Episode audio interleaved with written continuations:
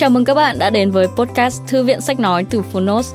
Ở podcast này, chúng tôi chia sẻ phần mở đầu và chương 1 của những sách nói bán chạy thuộc nhiều lĩnh vực và chủ đề khác nhau, được đội ngũ của Phonos chọn lọc kỹ lưỡng.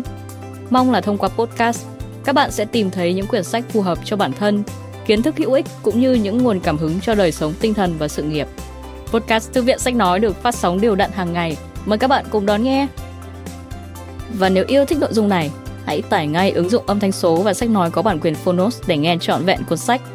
Ngoài ra, Phonos còn sở hữu hàng ngàn nội dung hấp dẫn khác như tóm tắt sách, ebook, thiền, chuyện thiếu nhi, chuyện ngủ, nhạc chủ đề, vân vân. Còn bây giờ, hãy cùng lắng nghe chương 1 của cuốn sách hôm nay nhé!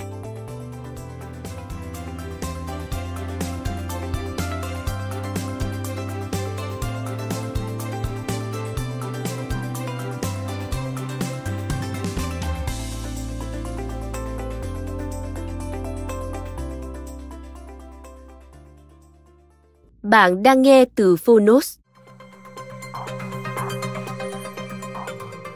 Tiềm năng vô hạn Mở rộng tâm trí, phá vỡ các rào cản và làm chủ tương lai của bạn. Tác giả Tiến sĩ Barbara Oakley Người dịch Huyền Vũ Độc quyền tại Phonos Phiên bản sách nói được chuyển thể từ sách in theo hợp tác bản quyền giữa Phonos với công ty trách nhiệm hữu hạn văn hóa và truyền thông 1980 Books.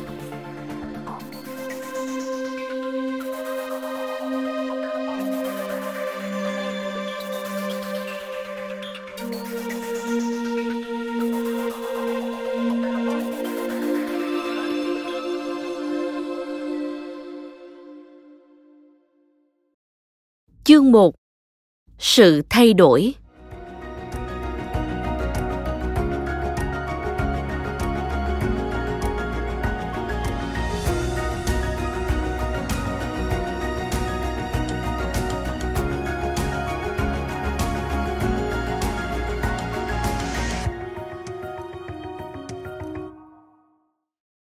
sự nghiệp của Graham Keir đang thẳng tiến về phía trước như một đoàn tàu tốc hành. Anh không chỉ theo đuổi đam mê, mà chính đam mê đang dẫn lối cho cuộc sống của anh. Hoặc ít nhất, đó là điều anh nghĩ. Từ khi bắt đầu đi học, Graham đã bộc lộ niềm đam mê với âm nhạc. Anh chơi vĩ cầm từ lúc 4 tuổi, rồi sau đó bắt đầu chơi guitar khi lên 8. Khi Graham vào trung học, cũng là lúc sự phiêu lãng của nhạc jazz bắt đầu lên ngôi và Graham đã tập luyện miệt mài những giai điệu tự do này bất cứ khi nào có thể. Graham sống ở ngoại ô Philadelphia, nơi từng là quê hương của những thiên tài nhạc jazz như Billie Holiday, John Coltrane, Ethel Waters và Dizzy Gillespie. Anh sống trong một căn nhà cũ kiểu Victoria nằm ngay cạnh một ga xe lửa. Vào buổi tối, anh thường bí mật trốn ra ngoài để bắt chuyến tàu Đông Nam Pennsylvania R5 để đi vào nội thành Philadelphia, nơi anh có thể bước vào thế giới diệu kỳ của những câu lạc bộ nhạc jazz và những buổi biểu diễn.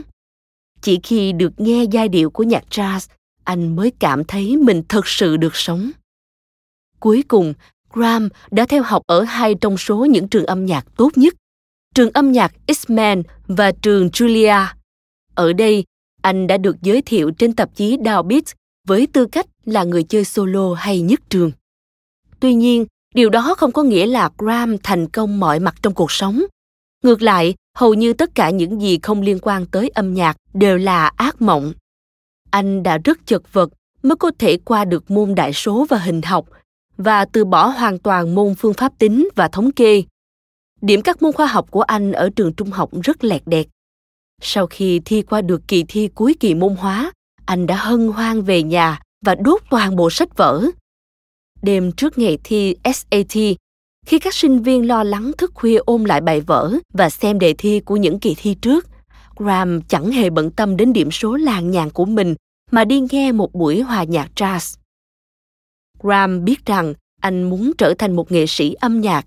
Thậm chí, chỉ thoáng nghĩ tới toán học và khoa học cũng khiến anh cảm thấy khó chịu. Nhưng sau đó có một việc đã xảy ra. Không phải một tai nạn hoặc sự ra đi của ai đó trong gia đình, cũng không phải là sự may rủi bất ngờ. Đó là một việc vô cùng đơn giản. Điều đó khiến sự thay đổi trở nên sâu sắc hơn bao giờ hết. Mời các bạn xem hình ảnh của gram được đính kèm trên ứng dụng.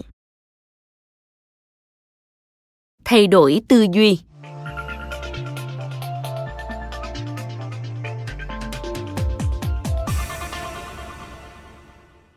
Trong nhiều thập kỷ, tôi đã rất ngưỡng mộ những người thay đổi con đường sự nghiệp. Điều thường thấy ở những người đã và đang làm rất tốt công việc của mình, những người có nhiều mối quan hệ xã hội. Kể cả khi có rất nhiều sự hỗ trợ, thay đổi công việc hay sự nghiệp là một rủi ro lớn. Giống như bạn nhảy từ con tàu này sang con tàu khác khi cả hai đang chạy với tốc độ cao vậy. Tôi cũng thấy những người quyết định học hỏi từ những điều bất ngờ hoặc điều gì đó khó khăn, dù vì bất kỳ lý do gì, thật sự thú vị. Ví dụ như, một chuyên gia ngôn ngữ la mã vượt qua những khó khăn trong môn toán hay một game thủ có thể vượt lên trong học tập ở một môi trường cạnh tranh như singapore, hoặc một người không may bị bại liệt có thể tốt nghiệp ngành khoa học máy tính và trở thành một trợ lý giảng dạy trực tuyến. Ở một thời đại mà tốc độ thay đổi đang tăng lên từng ngày tôi hoàn toàn tin rằng việc thay đổi sự nghiệp và thái độ học tập cả đời, cả trong và ngoài bối cảnh trường lớp là một yếu tố sáng tạo sống còn. Tuy nhiên, sức mạnh đó đến nay vẫn chưa được xã hội chú ý tới. Những người thay đổi sự nghiệp hoặc bắt đầu học hỏi một điều mới lạ khi không còn trẻ thường cảm thấy mình như một tay mơ. Hay nói cách khác, họ cảm thấy mình còn xa mới có thể bắt kịp người trong nghề giống như những pháp sư luôn nghĩ mình là người thường, họ không mấy khi nhận ra sức mạnh thật sự của mình. Cũng như ram, tôi đã từng cạch mặt môn toán và khoa học, đồng thời học rất kém hai môn này ngay từ nhỏ. Nhưng không giống ram, tôi không bộc lộ một tài năng đặc biệt nào cả. Tôi chỉ là một đứa trẻ bình thường. Bố tôi phục vụ trong quân đội, vì vậy chúng tôi phải chuyển nhà thường xuyên và điểm đến của chúng tôi thường là những vùng nông thôn hẻo lánh đất nông trại, ít nhất là vào thời đó, rất rẻ. Điều đó có nghĩa chúng tôi có thể có bầy gia súc của riêng mình. Mỗi ngày đi học của tôi kết thúc bằng việc quăng hết sách vở, cưỡi trên lưng ngựa và đông đuổi khắp các nẻo đường. Vì sao tôi phải nghĩ tới việc học hành, sách vở hay sự nghiệp khi tôi có thể tận hưởng thú vui cưỡi ngựa chốn thôn quê và ngắm chiều hoàng hôn mỗi ngày cơ chứ? Gia đình của tôi chỉ nói tiếng anh và tôi thì chật vật với môn tiếng Tây Ban Nha năm lớp 7. Bố tôi, vốn là một người rất sáng suốt, đã lắng nghe những lời phàn nàn của tôi rồi cuối cùng bảo con đã bao giờ nghĩ vấn đề không phải nằm ở thầy cô giáo mà có thể nằm ở chính con chưa? Sau khi chúng tôi chuyển nhà một lần nữa thật ngạc nhiên hóa ra bố tôi đã nhầm. Giáo viên ngoại ngữ mới của tôi đã truyền cảm hứng cho tôi khiến tôi luôn khao khát có thể tư duy bằng những ngôn ngữ khác. Tôi nhận ra rằng tôi thích học ngôn ngữ, vì vậy tôi đã bắt đầu học tiếng pháp và tiếng đức. Rõ ràng là động lực từ giáo viên rất quan trọng. Họ không chỉ khiến bạn thích việc học, mà còn làm cho bạn cảm thấy thích bản thân mình nữa.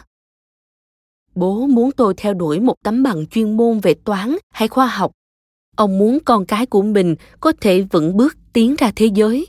Nhưng tôi vẫn một mực cho rằng toán và khoa học không phải sở trường của mình dù sao tôi cũng đã chật vật lết qua hai môn đó từ tiểu học cấp 2 và cả cấp 3 nữa, dù tôi chỉ muốn học ngôn ngữ mà thôi. Vào thời điểm ấy, chưa có những chính sách cho học sinh vay tiền đi học, vì thế tôi tạm rời bỏ giấc mơ đại học để đăng ký phục vụ trong quân đội. Từ đó, tôi sẽ có lương để học thêm ngoại ngữ và tôi đã thực sự học được một ngoại ngữ, tiếng Nga. Nhưng sau cùng, và không liên quan gì tới những kế hoạch khi còn trẻ, hiện tôi đang là một giáo sư chuyên ngành kỹ thuật, làm việc trong thế giới của toán học và khoa học. Và cùng với Terence Sechnowski, được mệnh danh là giáo sư Francis Crick tại Viện Nghiên cứu Salk, tôi đã giảng dạy một trong những khóa học trực tuyến nổi tiếng nhất thế giới, học một cách hiệu quả trên trang Coursera San Diego, Hoa Kỳ. Đó là một trong những khóa học trực tuyến đại chúng và có hàng triệu người đến từ hơn 200 nước trên thế giới đã đăng ký tham gia ngay trong năm đầu. Vào thời điểm bạn đang đọc hoặc nghe cuốn sách này, chúng tôi sẽ ăn mừng vượt mốc 2 triệu học viên. Chưa khóa học nào có sức lan tỏa và tầm ảnh hưởng như vậy từ trước tới nay điều đó chứng tỏ mọi người thực sự đang khao khát được học hỏi thay đổi và nâng tầm bản thân nói thêm Francis Harry Compton Crick, sinh ngày 8 tháng 6 năm 1916, mất ngày 28 tháng 7 năm 2004, là một nhà sinh vật học, vật lý học phân tử người Anh. Ông cũng là một nhà bác học nghiên cứu về hệ thần kinh. Francis Crick được biết đến nhiều nhất với công trình đồng phát hiện ra cấu trúc phân tử ADN năm 1953. Quay lại nội dung chính, đời tôi đã từng trải qua rất nhiều công việc và ngành nghề đa dạng bồi bàn, dọn dẹp, gia sư, làm vợ, làm mẹ toàn thời gian. Sĩ quan quân đội hoa kỳ, phiên dịch tiếng nga trên một con tàu đánh cá xô viết vùng biển bering và là nhân viên phát thanh ở trạm nam cực. Qua những trải nghiệm ngẫu nhiên, tôi đã phát hiện ra rằng mình có nhiều sức mạnh để học tập và thay đổi hơn mình tưởng. Với mỗi công việc, những gì tôi đã học được thường giúp tôi sáng tạo và thành công hơn trong những bước tiếp theo của cuộc đời và thường thì, chính những thông tin tưởng chừng như vô dụng từ công việc trước đó lại trở thành nền móng cho những công việc tiếp theo. Giờ đây, khi quan sát hàng triệu học viên trên khắp thế giới đang đánh thức tiềm năng học hỏi và thay đổi của bản thân, tôi nhận ra rằng giờ là thời điểm cho một khởi đầu mới.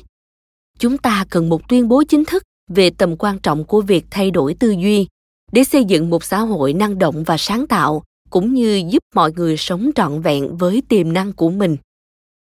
Thay đổi tư duy chính là sự thay đổi sâu sắc cuộc đời của bạn nhờ việc học tập. Đó là nội dung cốt lõi của cuốn sách này. Chúng ta sẽ đọc hoặc nghe về những người thay đổi bản thân thông qua việc học tập, đồng thời đem theo những kiến thức tưởng như đã cũ hoặc không mấy liên quan, kiến tạo ra sự phát triển sáng tạo vượt bậc cho thế giới chúng ta hãy cùng tìm hiểu những câu chuyện tràn đầy cảm hứng của họ với những gì chúng ta đã biết về học tập và thay đổi trên khía cạnh khoa học để học hỏi và phát triển trọn vẹn tiềm năng của mình. Khám phá khả năng tiềm ẩn của bạn.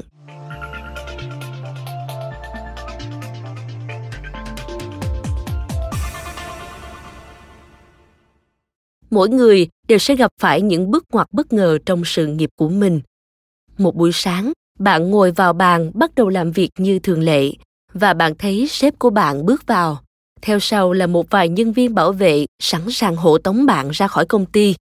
Không vì lý do gì, bạn bị sa thải sau khi đã cống hiến cho công ty suốt hai thập kỷ. Và tuy bạn là một trong những người có nhiều kinh nghiệm nhất công ty, nhưng cuối cùng bạn lại bị đá ra đường như vậy đấy hoặc, giả sử sếp của bạn chẳng ra gì và bạn bất ngờ có được một cơ hội tuyệt vời để thoát khỏi địa ngục đó. Nếu, chỉ nếu như bạn sẵn sàng học hỏi và chấp nhận những thử thách mới. Có thể bạn cho rằng mình chẳng có lựa chọn nào khác. Có lẽ bạn là một đứa trẻ luôn biết vâng lời bố mẹ, nên giờ bạn cảm thấy bị giam cầm trong một công việc lương cao, dán mũi lên cửa sổ và tiếc nuối một công việc khác mà bạn đã không lựa chọn cũng có thể bạn đã phải chật vật trong một ngành nghề với ít sự lựa chọn để có một công việc tốt. Đến trong mơ, bạn cũng không dám nghĩ tới việc thay đổi công việc, nhất là khi gia đình và con cái bạn sẽ là người chịu ảnh hưởng đầu tiên nếu có vấn đề gì xảy ra. Không ai biết trước điều gì sẽ xảy ra trong cuộc sống. Mẹ của bạn không may qua đời ngay trước một kỳ sát hạch quan trọng. Và kết cục, bạn là một trong rất nhiều người đã thi trượt bài sát hạch cực kỳ khắc nghiệt này. Thế nên, bạn phải chấp nhận một công việc với mức lương rất thấp. Hoặc, có thể là bạn sau bao tháng ngày học hành gian khổ để theo đuổi đam mê. Đó là điều bạn bè của bạn thường nói, phải không? Cuối cùng, đã có được tấm bằng trong tay với điểm cao chót vót. Và rồi, bạn chợt nhận ra bố mẹ bạn đã đúng, lương thì thấp, công việc tồi tệ thậm chí bạn còn không thể thay đổi việc làm vì phải gánh thêm một khoản nợ học phí phải trả sau khi ra trường nữa. Hoặc có thể bạn yêu thích công việc của bạn, nhưng bạn vẫn cảm thấy thiếu một cái gì đó. Giờ thì sao? Nhiều tình huống cá nhân cũng như hoàn cảnh xã hội khác nhau đã tạo ra nhiều rào cản khác nhau. Một trong số đó không thể vượt qua nổi. Ngăn bạn học hỏi thêm những bộ kỹ năng mới và thay đổi ngành nghề nhưng tin tốt là giờ đây, thế giới đang tiến tới một thời đại mà những chương trình đào tạo và quan điểm tiến bộ. Trước đây vốn chỉ dành cho một số ít người may mắn, đã có thể đến với nhiều người hơn, với chi phí và ít tốn công sức hơn rất nhiều. Điều này không có nghĩa việc thay đổi tư duy là dễ dàng, không dễ chút nào. Nhưng những rào cản đã được hạ thấp xuống cho nhiều trường hợp và phù hợp với nhiều người hơn sự xuất hiện của những cách học mới này cùng những công cụ mới giúp thay đổi tư duy. Choáng ngợp đến nỗi phản ứng của nhiều người nhìn chung là, không không không, hệ thống hướng nghiệp và học tập cũ vẫn đang rất ổn, chỉ có những cái đó mới quan trọng, những thứ kia chỉ hiệu quả nhất thời mà thôi. Nhưng dần dần, dù ít ai nhận thấy, cuộc cách mạng về tư duy đang trở nên lớn mạnh những sự thay đổi tư duy này không chỉ liên quan tới việc học thêm những kỹ năng mới hay thay đổi ngành nghề mới, mà còn thay đổi thái độ, cuộc sống riêng và những mối quan hệ cá nhân của mỗi người. Thay đổi tư duy có thể là một hoạt động bên lề, một công việc toàn tâm toàn ý, hoặc là một thứ gì đó nằm giữa hai thái cực. Nhiều dẫn chứng cho thấy khả năng thành công của chúng ta ở một lĩnh vực cụ thể nào đó không phải là bất biến quan điểm của karen dweck, nhà nghiên cứu của đại học stanford về tư duy tiến bộ, xoay quanh ý tưởng rằng một thái độ tích cực về khả năng thay đổi sẽ giúp tạo nên sự thay đổi ấy. Dù vậy, đối với những người trưởng thành, thật khó để biết được thái độ này có vai trò như thế nào trong cuộc sống. Con người có thể thực sự thay đổi như thế nào về sở thích, kỹ năng hay ngành nghề của họ? Những nghiên cứu khoa học mới nhất nói thế nào? Và những công cụ học tập mới đóng vai trò gì trong quá trình này? Trong tiềm năng vô hạn, chúng ta sẽ theo bước những người đã có những thay đổi khác thường về ngành nghề và vượt qua những rào cản to lớn trong học tập từ khắp nơi trên thế giới. Họ, với những cơ hội thứ hai của mình, đã cung cấp những cái nhìn thực sự thấu đáo và rất có giá trị, bất kể bạn đang định thay đổi hoặc định hình ngành nghề nào, hoặc đam mê học tập ra sao chúng ta sẽ được đọc hoặc nghe về những người đã gặp khó khăn khi thay đổi từ ngành nhân chủng học sang khoa học kỹ thuật hoặc từ ngành công nghệ cao sang nghệ thuật. Chúng ta sẽ thấy được rằng việc vượt qua trầm cảm và việc bắt đầu kinh doanh cũng có những điểm giống nhau. Vì sao ngay cả nhà khoa học sáng giá nhất thế giới cũng phải khởi động lại sự nghiệp của mình? Và làm sao việc không thực sự thông minh lại có thể trở nên hữu ích khi nghiên cứu những vấn đề khó? Chúng ta sẽ xem xét động lực của họ và từ đó học được những kỹ năng mà họ sử dụng để có thể giữ bản thân đi đúng hướng trên một quá trình thay đổi đầy khó khăn. Chúng ta sẽ làm quen với những học viên lớn tuổi xuất sắc và xem bằng cách nào, nhất là trong thời đại số hiện nay, bạn lại có thể uống một thanh tre già. Chúng ta sẽ xem khoa học nói gì về những góc nhìn mới mẻ mà những người thay đổi ngành nghề cũng như những học viên lớn tuổi mang lại. Đồng thời chúng ta sẽ học được những ý tưởng thực tế từ khoa học thần kinh, giúp ta hiểu biết sâu hơn để có thể tiếp tục nuôi dưỡng tinh thần ngay cả khi ta đã vượt ngưỡng trưởng thành. Chúng ta cũng sẽ gặp một nhóm những người học mới, những siêu nhân khóa học trực tuyến đại chúng, những người đã định hình cuộc sống của mình một cách hứng khởi thông qua những khóa học trực tuyến. Thay đổi tư duy quan trọng đến nỗi nhiều quốc gia còn lập ra các hệ thống để nuôi dưỡng nó chúng ta sẽ đến thăm singapore, một trong những quốc gia sáng tạo nhất trong số đó, để biết về những chiến thuật mới giúp chúng ta phát triển sự nghiệp. Những quan điểm sâu sắc từ quốc đảo châu á bé nhỏ này sẽ cho chúng ta thấy những phương pháp sáng tạo mới, xoay quanh câu hỏi chọn đam mê hay thực tế vẫn thường hành hạ chúng ta. Thông qua cuốn sách, chúng ta sẽ có dịp đi du lịch vòng quanh thế giới để chia sẻ những quan điểm hài hước của người trong cuộc đối với việc học như cách nhìn của chính tôi từ khóa học phổ biến nhất thế giới. Việc đối diện với ống kính máy quay sẽ thế nào khi bạn biết rằng ở bên kia là cả triệu người học đang dõi theo bạn? Bạn sẽ tìm thấy rất nhiều lời khuyên thực tế về việc lựa chọn cách tốt nhất để thay đổi và phát triển thông qua việc học, cả trực tuyến lẫn trực tiếp. Nhưng cuốn sách này không chỉ nói về công nghệ. Những ý tưởng đơn giản như việc định hình lại tư duy thậm chí từng dụng một vài khía cạnh của thái độ không tốt cũng đóng góp rất lớn cho việc vượt qua những chông gai mà chúng ta gặp phải trên đường đời những học viên cá biệt có thể cho chúng ta những ý tưởng độc đáo để phá giải những chướng ngại tưởng chừng không thể vượt qua nổi. Cuốn sách này thiên về nhấn mạnh những thay đổi từ kỹ năng nghệ thuật sang toán học hoặc kỹ thuật, hơn là chiều ngược lại. Lý do là vì người ta thường nghĩ việc thay đổi từ tư duy nghệ thuật sang tư duy phân tích là không khả thi. Và bất kể bạn có thích hay không, xã hội hiện nay đang quan tâm nhiều hơn tới công nghệ. Nhưng dù bạn quan tâm tới điều gì, bạn cũng sẽ tìm thấy niềm cảm hứng cho mình ở đây. Từ một người lái xe buýt đã vượt qua chứng bệnh trầm cảm, một người kỹ sư điện đã chuyển sang nghề mộc thành công, tới một nữ toán học tài năng nhưng sợ cứng lưỡi khi đứng trước đám đông cuối cùng đã tìm ra khả năng hùng biện của mình. Vượt qua chướng ngại trên con đường học tập và phát hiện tiềm năng trong chính con người bạn. Cuốn sách này sẽ căng cho bạn một khung tranh, nhưng chính bạn sẽ là người vẽ nên bức tranh đó. Rồi bạn sẽ thấy khả năng học hỏi và thay đổi của bạn còn lớn hơn rất nhiều so với những gì bạn tưởng tượng.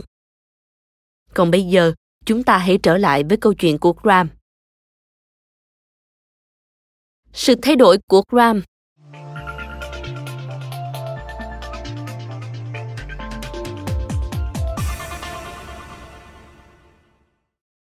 một sự việc cực kỳ đơn giản đã khởi đầu cho sự thay đổi nghề nghiệp của Graham. Một ngày, anh được mời tới chơi guitar cho một trung tâm ung thư nhi. Anh hy vọng rằng bản nhạc tuyệt vời của mình sẽ khiến cho lũ trẻ cảm thấy phấn chấn hơn. Một buổi ghé thăm đã kéo theo hàng loạt buổi gặp khác. Rồi anh nhận thấy mình bị thu hút bởi những bệnh nhân bé nhỏ nhưng dũng cảm này. Một vài câu chuyện của các em khiến trái tim anh thổn thức. Anh xúc động đến nỗi quyết định tổ chức một chuỗi các buổi biểu diễn cho các bệnh nhi ung thư. Sau đó, anh bắt đầu phát hiện một điều đáng ngạc nhiên khác. Chơi nhạc cả ngày, mỗi ngày không khiến anh cảm thấy trọn vẹn. Bằng cách nào đó, niềm thương cảm và chăm sóc người bệnh khi họ đang ở trong những thời điểm khó khăn nhất bắt đầu trở nên có ý nghĩa với anh hơn là việc biểu diễn cho những người mà có lẽ anh sẽ chẳng bao giờ nói chuyện hay gặp lại. Một điều gì đó đã lóe lên trong tâm trí anh, một điều đáng sợ gần như bất khả thi. Graham quyết định sẽ trở thành một bác sĩ. Anh cảm thấy mình như một thằng ngốc chẳng có điều gì trong quá khứ cho thấy anh có thể thành công trong lĩnh vực toán và khoa học. Vậy mà giờ đây, điều gì khiến anh nghĩ mình có thể trở thành bác sĩ? Giống như những người đã phải vất vả để tái thiết lập bản thân khác, anh quyết định bắt đầu với những việc nhỏ để chuẩn bị tâm lý cần thiết cho việc này. Anh đăng ký một lớp giải tích nhưng anh không vội vàng. Vài tháng trước khi khóa học bắt đầu, anh mua một cuốn sách phương pháp tính cơ bản trên iphone để có thể hiểu qua những khái niệm trong thời gian di chuyển giữa những buổi biểu diễn hoặc đến trường. Đầu tiên, anh cảm thấy rất thất vọng. Có quá nhiều nguyên tắc toán học mà anh đã quên hoặc giờ đây chỉ còn nắm được rất ít. Ví dụ như, có quy tắc lũy thừa thật ư? Anh không thể không nghĩ, lạy chúa, mình đang làm gì thế này? Mình đang đứng đầu trong giới âm nhạc mà giờ đây lại bắt đầu từ đầu với ngành y ư? Tuy nhiên, anh nhận thức được rằng một trong những điểm mạnh của mình, một kỹ năng mà anh đã xây dựng và sử dụng trong suốt thời gian chơi nhạc, đó là luôn bền bỉ trước khó khăn. Nếu anh có thể dành hàng giờ tập nhạc để được nhận vào julia, chẳng lý gì anh không thể học được những thứ này. Chỉ cần anh chăm chỉ và tập trung. Biết được điểm mạnh của mình chưa xua tan nghi ngờ trong anh và không thể thay đổi thực tế rằng đối với anh, việc học là cực kỳ cực kỳ khó đa số những người đăng ký khóa giải thích này đều là những sinh viên tiền y khoa và kỹ thuật của Đại học Columbia. Những người đã học môn này từ cấp 3 và giờ đây học lại chỉ để nâng điểm GPA của mình. Graham cảm thấy mình như một tay mơ đang tham gia một giải đua với toàn những chuyên gia.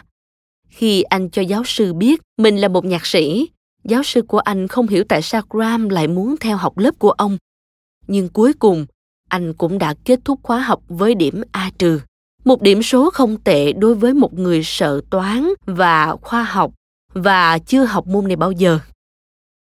Những nghi ngờ của Graham giảm xuống chút ít nhưng hãy nghe anh kể về những khó khăn anh vẫn phải đối mặt tôi nhớ rằng mình đã mất ngủ nghiêm trọng trước hầu như tất cả các bài kiểm tra bởi tôi nghĩ nếu mình không được điểm A, mình sẽ không thể vào được trường Y. Mình đã vứt bỏ sự nghiệp âm nhạc và nếu việc này không thành, mình sẽ làm gì đây? Và xung quanh đầy rẫy những lời nhắc nhở về điều mà tôi đã bỏ lại. Vào đêm chung kết Super Bowl, tôi đang bận chuẩn bị cho bài thi môn hóa sinh và hóa hữu cơ vào thứ hai tới. Tôi không xem Super Bowl, nhưng trong thâm tâm tôi biết rằng một người bạn của tôi đang chơi saxophone cùng với Beyoncé trong giờ giải lao của trận đấu đó. Tôi đã phải ngừng kiểm tra Facebook vì tất cả những gì tôi thấy là những thứ vui vẻ mà bạn bè đang làm. Có thể là đi lưu diễn hoặc tham gia những buổi biểu diễn chuyên nghiệp. Tôi đã hạ quyết tâm và tôi cần phải thực hiện nó. Một trong những chuyện khó khăn nhất là việc bạn thân và gia đình, dù họ có ý tốt, đã cố gắng khiến tôi nản chí. Họ biết tôi đã rất thành công với âm nhạc và không hiểu tại sao tôi lại làm việc này một vài người gợi ý cho tôi những công việc khác có thể sẽ ít khó khăn hơn. Bạn bè gieo vào đầu tôi những nghi ngờ mà tôi đã rất vất vả để gạt đi trong những thời điểm khó khăn nhất. Tôi đã phải thường xuyên khẳng định lại với bản thân lý do mình thay đổi bằng cách nhớ về những khoảnh khắc cụ thể đã hướng tôi theo con đường này. Trong lúc đó, tôi đã không nói cho hầu hết bạn bè trong giới âm nhạc về điều mà tôi đang làm. Tôi muốn ít người biết để vẫn có thể giữ quan hệ với giới nhạc jazz và được mời biểu diễn. Về cơ bản, tôi phải sống một lúc hai cuộc đời. Ban đầu, tôi hạn chế bớt những buổi biểu diễn của mình vì tôi thật sự nghĩ rằng mình cần phải dành thời gian cho học tập. Tuy nhiên, vào học kỳ thứ hai, tôi bắt đầu chơi nhạc thường xuyên hơn rất nhiều. Tôi vẫn đạt được điểm số bằng với kỳ trước, nhưng cuộc sống trở nên dễ thở hơn nhiều việc biểu diễn đối với tôi là những mối quan hệ xã hội, là thu nhập và là nơi đi giải tỏa sau một ngày làm việc mệt mỏi. Những môn khoa học quả là rất khó.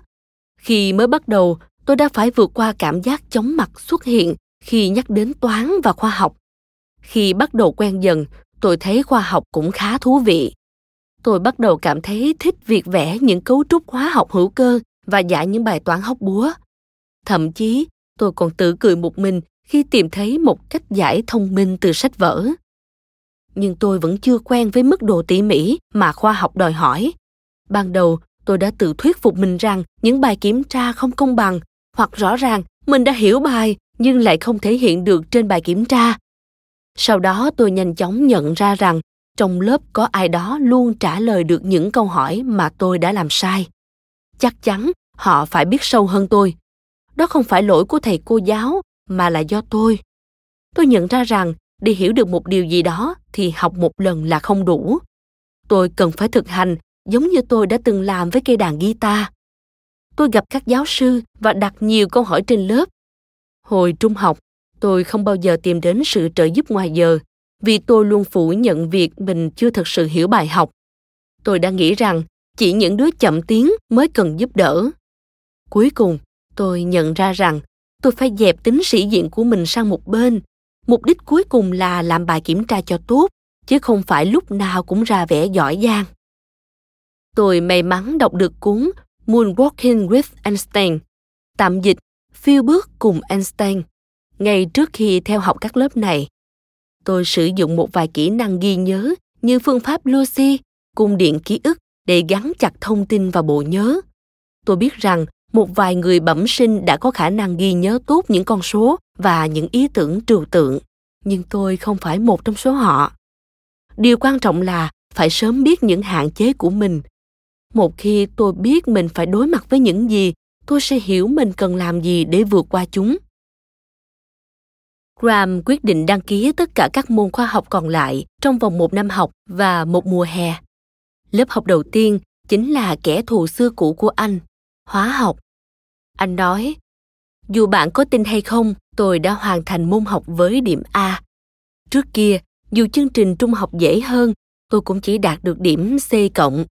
Nhưng giờ đây, khi tôi quyết tâm hết sức để học tốt, tôi đã trở thành một học sinh hoàn toàn khác. Dần dần sau đó, anh đã đạt được điểm A trong môn hóa học hữu cơ, hóa sinh và nhiều môn học khó nhằn khác mà 10 năm trước anh chẳng thể nghĩ rằng mình sẽ có ngày sờ đến. Graham đã ghi danh vào kỳ thi MCAT, kỳ thi đầu vào trường y, một tuần sau khi thi môn cuối cùng ở trường. Giờ đây, anh đã là sinh viên y khoa năm thứ ba của trường đại học Georgetown. Tôi gặp anh qua mạng sau khi anh ghi danh vào khóa học một cách hiệu quả để bổ trợ cho việc học của anh ở trường y. Nền tảng âm nhạc của Graham đã phát huy những ích lợi trong việc phát triển sự nghiệp y học theo nhiều cách khác nhau. Ví dụ trong việc chẩn đoán bệnh bằng cách nghe nhịp đập của tim, anh thấy rằng với đôi tai đã được rèn luyện để nhạy cảm với âm sắc và nhịp điệu, anh có thể nhận thấy những sự khác lạ nhanh hơn những người khác. Chính những lợi ích vô hình từ nền tảng âm nhạc đã đem lại ảnh hưởng lớn nhất.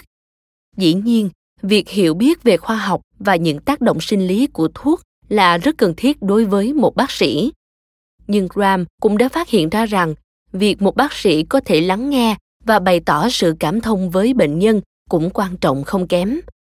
Khi hòa tấu với các nghệ sĩ khác, Graham đã học được cách lắng nghe đồng nghiệp chứ không chỉ chăm chăm chơi nhạc theo kiểu của mình. Tương tự như vậy, anh nhận ra rằng khi bác sĩ không lấn ác mà nhường cho bệnh nhân một khoảng không gian để nói chuyện và chia sẻ, kết quả chẩn đoán sẽ chính xác hơn và đồng thời mối quan hệ giữa bác sĩ và bệnh nhân cũng sẽ trở nên tốt đẹp hơn.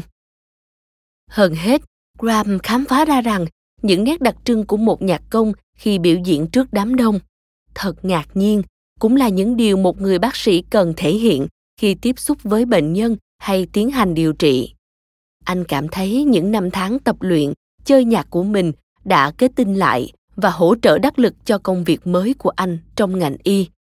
Anh thấy mình có thể phản ứng nhanh với những tình huống bất ngờ hoặc khẩn cấp khi anh phải sử dụng chuyên môn của mình và ứng biến theo nhiều cách khác nhau. Những khó khăn trải qua khi chuyển đổi từ âm nhạc sang y học cũng khiến anh cảm thấy quen hơn với việc phải vượt ra khỏi vùng an toàn của mình. Các nhà khoa học thường nói với các sinh viên y khoa rằng trong trường y có quá nhiều thứ phải nhớ, và điều đó vô tình biến y khoa thành một ngành khoa học khô khan. Tuy nhiên, trên thực tế, ngành y là một ngành tương đối linh động và việc chữa bệnh thường dựa trên trực giác và nghệ thuật chữa bệnh của người bác sĩ. Ram cảm thấy rằng ngành y sẽ thấm vào anh tự nhiên hơn nhiều so với những sinh viên y khoa khác, chính nhờ thời gian anh đã dành cho âm nhạc trước đây. Nhưng vẫn còn nhiều điều khác. Graham chia sẻ với tôi rằng, trong năm đầu tiên ở trường y, tôi vẫn phải vật lộn với việc học hành. Một trong những lý do khiến tôi ghi danh khóa học của bà trên coursera là bởi tôi biết việc học của mình có gì đó không hiệu quả. Tôi đã học nhiều giờ hơn hầu hết mọi người, mà kết quả gần như không có gì vượt trội. Khóa học của bà giúp tôi nhận ra điều quan trọng là phải coi việc học là một quá trình chủ động. Tôi có thể đã dành hàng giờ để đọc đi đọc lại bản trình chiếu, nhưng phần nửa thời gian tôi chỉ nghĩ vẩn vơ và mất tập trung.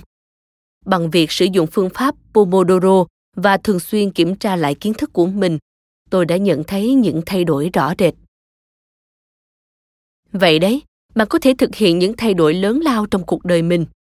Những đam mê đã được lập trình sẵn hay những gì bạn nghĩ mình giỏi không nhất thiết quyết định bạn là ai hoặc sứ mệnh của bạn là gì sau câu chuyện trên chúng ta cần nhớ rằng không phải tất cả mọi người đều muốn thay đổi để đến với ngành y có rất nhiều bác sĩ cũng đã rời bỏ nghề thầy thuốc để đến với những công việc hoàn toàn khác ví dụ mặc dù đã có bằng thạc sĩ của đại học harvard michael crichton tác giả cuốn sách bán chạy nhất jurassic park công viên kỹ jura và chương trình truyền hình er còn chẳng hề quan tâm tới việc lấy chứng chỉ hành nghề y.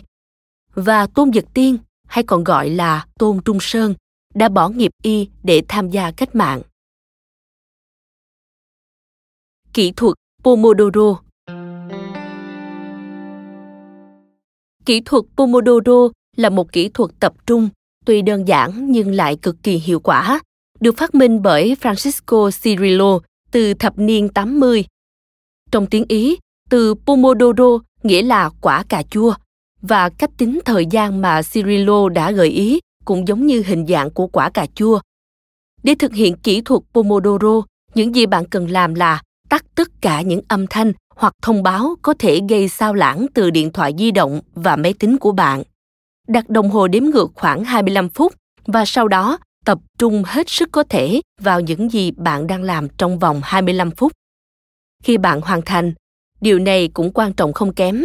Hãy để đầu óc của bạn nghỉ ngơi trong vài phút, lướt web một chút, nghe một bài hát ưa thích, đứng dậy đi lại, trò chuyện với bạn bè, bất cứ điều gì có thể để thoải mái thư giãn.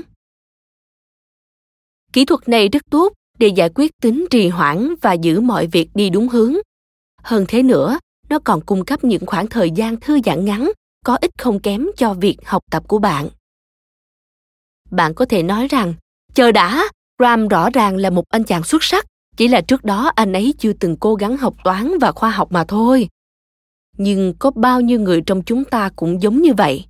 Có bao nhiêu môn học, kỹ năng hoặc những chuyên ngành mà chúng ta chưa từng cố gắng theo đuổi một cách nghiêm túc? Có bao nhiêu người trong chúng ta vì nhiều lý do khác nhau đã đi chệch hướng trong cuộc sống và có bao nhiêu người cuối cùng cũng có thể thay đổi nghịch cảnh thông qua việc học những kỹ năng và cách tiếp cận mới. Thêm nữa, có bao nhiêu người trông có vẻ đang đi đúng hướng trên con đường sự nghiệp của mình, nhưng trong thâm tâm, họ vẫn khao khát một thứ gì đó mới mẻ và khác biệt. Chìa khóa thay đổi tư duy. Giá trị của việc tư duy như một người mới bắt đầu. Học một thứ gì đó mới mẻ đôi khi cũng có nghĩa là quay trở về và bắt đầu ở cấp độ thấp nhất. Nhưng nó cũng có thể là một cuộc phiêu lưu thú vị. Rất nhiều người, cả bình thường và vĩ đại, đã thực hiện những thay đổi tuyệt vời trong cuộc sống bằng cách luôn cởi mở với việc học hỏi. Bạn sẽ thấy những kỹ năng có được trước đây trong những lĩnh vực khác nhau, không nhất thiết là một sợi xích níu kéo bạn với quá khứ. Ngược lại nó có thể là bệ phóng cho một con đường sự nghiệp sáng tạo ở hiện tại và trong tương lai. Đồng thời, ở những chương tiếp theo, chúng ta sẽ khám phá khoa học nói gì về lý do chúng ta đã lựa chọn lĩnh vực của mình, làm thế nào để vượt qua những quy luật sinh học và tiếp tục học tập hiệu quả ngay cả khi đã già. Chào mừng bạn đến với thế giới của tiềm năng vô hạn. Bạn hãy thử. Mở rộng đam mê của mình.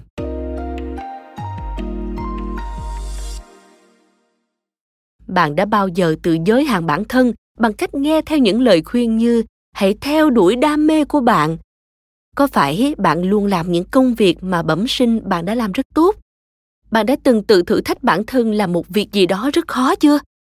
Hãy tự hỏi bản thân, bạn có thể làm gì hoặc trở thành người như thế nào nếu quyết định mở rộng đam mê và cố gắng đạt được một điều gì đó đòi hỏi toàn bộ tâm huyết và nỗ lực bạn sẽ mang theo những kỹ năng và kiến thức cũ nào mà bạn nghĩ sẽ hữu dụng khi bước vào thử thách mới. Thường xuyên đến mức đáng ngạc nhiên, việc nắm bắt suy nghĩ và ghi chép chúng ra giấy có thể giúp bạn phát hiện ra mình đang thực sự nghĩ gì, từ đó hành động hiệu quả hơn. Vậy nên, hãy lấy một mảnh giấy hoặc tốt hơn, một cuốn sổ để đồng hành với quyển sách này. Viết tiêu đề thật to, mở rộng đam mê và trả lời những câu hỏi trên đây. Bất kể câu trả lời của bạn chỉ ngắn vài dòng hay kéo dài vài trang giấy, bạn sẽ bắt gặp rất nhiều bài tập chủ động ngắn như thế này, xuyên suốt cuốn sách. Những bài tập sẽ hình thành nhiều cách thức nổi trội, giúp bạn tổng hợp lại những suy nghĩ của mình và từ đó học tập ở mức độ sâu. Hãy xem lại cuốn sổ hoặc những mảnh giấy sau khi bạn đã đọc hoặc nghe hết cuốn sách bạn sẽ có được cái nhìn tổng quan vô giá về bản thân phong cách học của bạn và những mục tiêu trong cuộc sống Cảm ơn các bạn vì đã lắng nghe podcast Thư viện Sách Nói. Podcast này được sản xuất bởi Phonos, ứng dụng âm thanh số và sách nói có bản quyền dành cho người Việt. Hẹn gặp lại các bạn ở những tập tiếp theo.